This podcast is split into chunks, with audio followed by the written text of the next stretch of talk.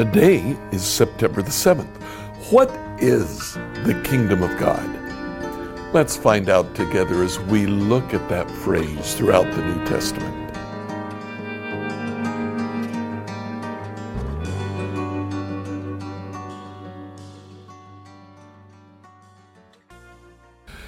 I mentioned yesterday that today we would uh, look at the kingdom of God. Now, the reason for that is because in the three passages from Paul, Galatians 5, 1 Corinthians 6, and Ephesians 5, in each passage, Paul uses the phrase, such as these shall not inherit the kingdom of God.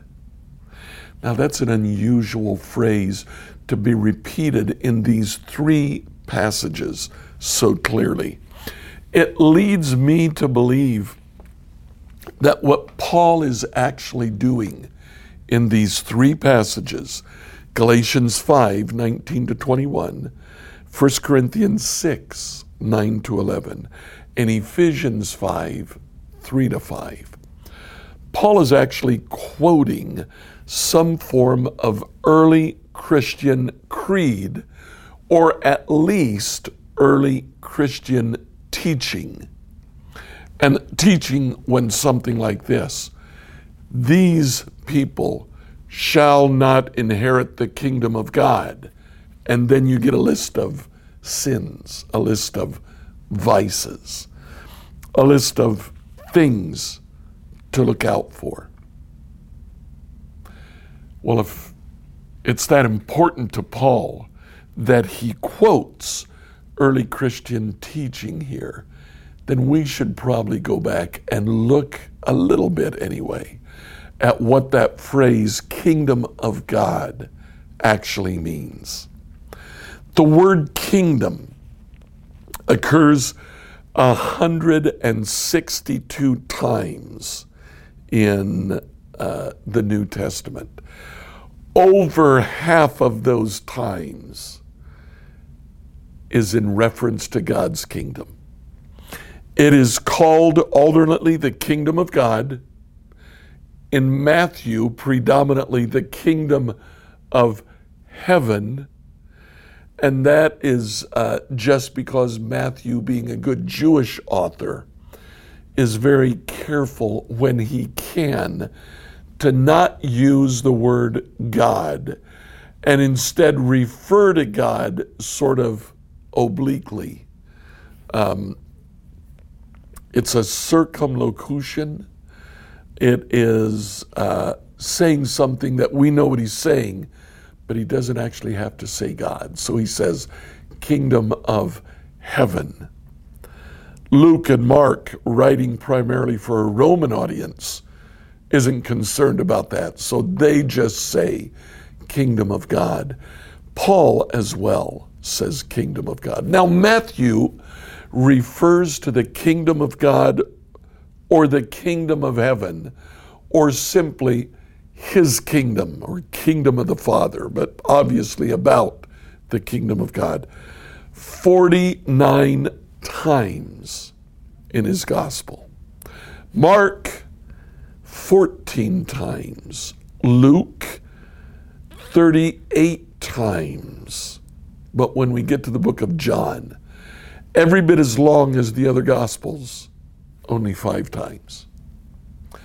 The book of Acts mentions the kingdom of God seven times. Each time it refers back to the understanding of the Gospels. And when we come to Paul, he uses the phrase kingdom of God or kingdom of the Father or kingdom of the Messiah, kingdom of Christ, 13 times. Four of them in the passages that we've read with the list of sins saying, such as these shall not inherit the kingdom of God.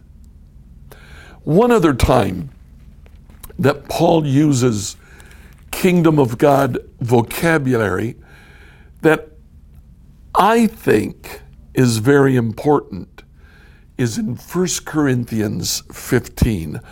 All through that chapter, he does talk about the kingdom. In verse 24, for example, he says, After that, after the resurrection, after all who belong to Christ are raised when Christ returns, after that the end will come, when he will turn the kingdom over to God the Father, having destroyed every ruler and authority and power. Here, Paul says very clearly there is a kingdom of the world. Christ actually takes possession of that kingdom and then turns it over to God the Father. Then later in that chapter, talking about our resurrection, listen to what he says in verses 50 to 53. What I'm saying, dear brothers and sisters, is that our physical bodies cannot inherit the kingdom of God. These dying bodies cannot inherit what will last forever. But let me reveal to you a wonderful secret we will not all die, but we will all be transformed. It'll happen in a moment, in the blink of an eye when the last trumpet is blown. For when the trumpet sounds, those who have died will be raised to live forever, and we who are living will also be transformed into bodies that will never die. Our mortal bodies must be transformed into immortal bodies. Now, our physical bodies, Paul says at the start of this section, cannot inherit the kingdom of God. But when we enter into his kingdom, he will transform us. That becomes important in what we are going to be looking at. What does it mean to be a part of God's kingdom? Kingship, kingdom is very important in Paul's day. It's a sign of citizenship to a particular reign. Paul is careful to use that citizenship terminology in other parts of the New Testament what he's ultimately saying is we need to join God's kingdom. We need to be a part of what God is doing in his kingdom. So, my question for you today are you a citizen? Take a look at your life. Make sure that you have fully identified with Christ. Make sure that you are following Him. Make sure that you have turned over the reins of your life to Him.